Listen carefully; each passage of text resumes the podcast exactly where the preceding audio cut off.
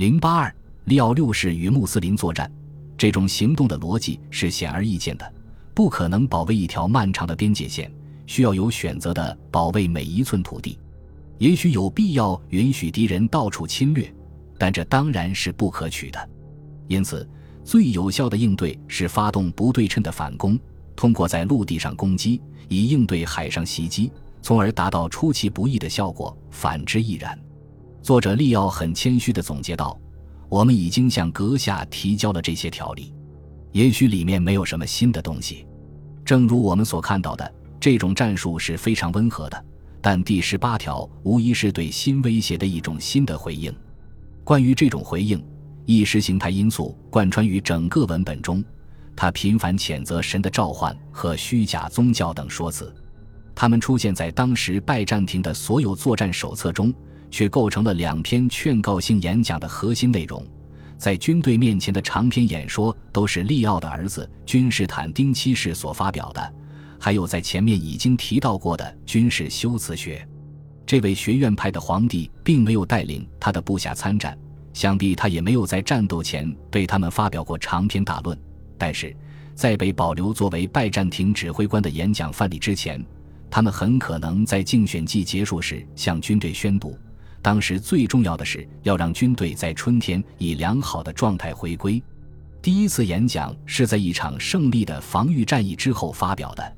演讲首先开始赞扬军队和他们的战功，并形容被都因人和阿拉伯人战马的速度使他们不可能被超越。他们的武器是无与伦比的力量，拥有着无与伦比的记忆，但他们无法取胜，因为他们缺乏一个至高无上的优势。我指的是对基督的希望，与比利亚或穆罕默德相反，与希伯来神希节和诗篇一致。这句话是他最常说的。当时的格言是：他只有在战斗中强大，他的武器被敌人的鲜血灌醉，他把强大的城市变成了废墟。演讲中更多的是同样的说辞。接下来，敌人萨伊夫阿德道拉出现了，他的王朝被称为汉达尼德。他被认为是个虚荣且喜欢自吹自擂的人。他害怕没有可靠的力量。他试图用诡计和欺骗在你心中制造恐惧。有一刻，他宣布另一支部队正在向他进发，盟友们也在赶来，或者说，一大笔钱已经寄给了他。他夸大其词地散布谣言，引起听众的惊愕。接下来，部队被告知。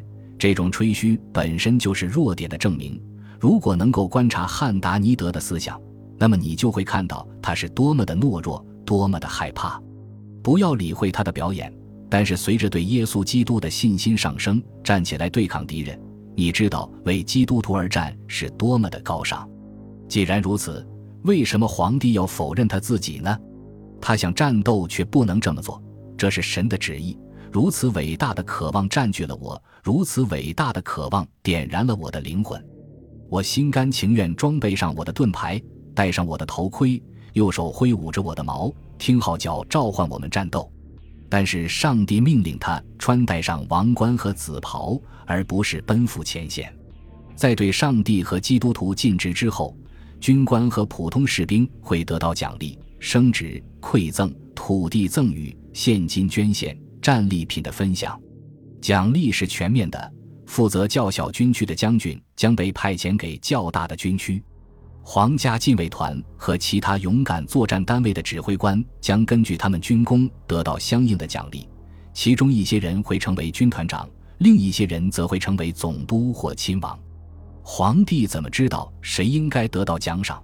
什么程度的军功可以获得奖赏？在列出奖励之前。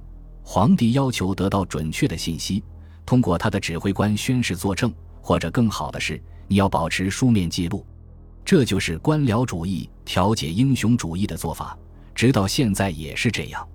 该书由戴恩本人编辑，却被错误地归为利奥六世的著作。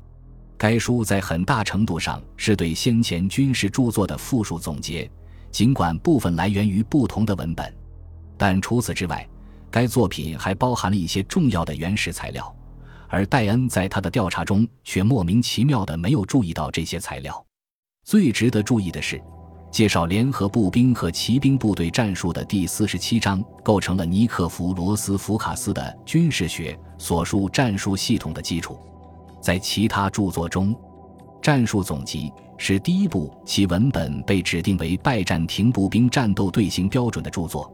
这是一种具有悠久历史的策略，促使拜占庭军队长期保持严密的纪律。《战术总集》中提出。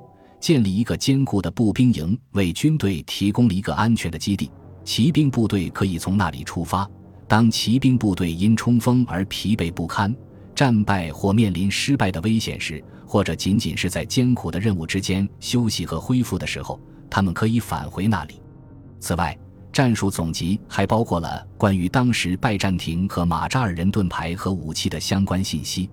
至于战术总集中与利奥的战术选择不一致的衍生文本材料，根据戴恩的说法，它取自之前丢失的两本合集，他称之为《战术技巧》和《军事团体》。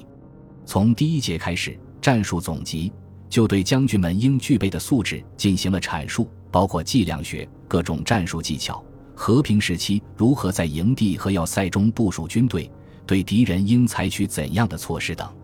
对于戴恩来说，这显然是错误的。战术总集是图书馆的产物，而不是基于当时军事经验的产物。特别是还有奥纳桑德和艾利安的著作《战略匿名论著》，以及一部关于计量学和西奥多密码的著作。后来的版本对军事团体中的八十七部分进行了重新构建，这是一次伟大的文献学变革，但没有添加任何有趣的新材料，而是由更完整的。可循环利用的早期文本组成。本集播放完毕，感谢您的收听，喜欢请订阅加关注，主页有更多精彩内容。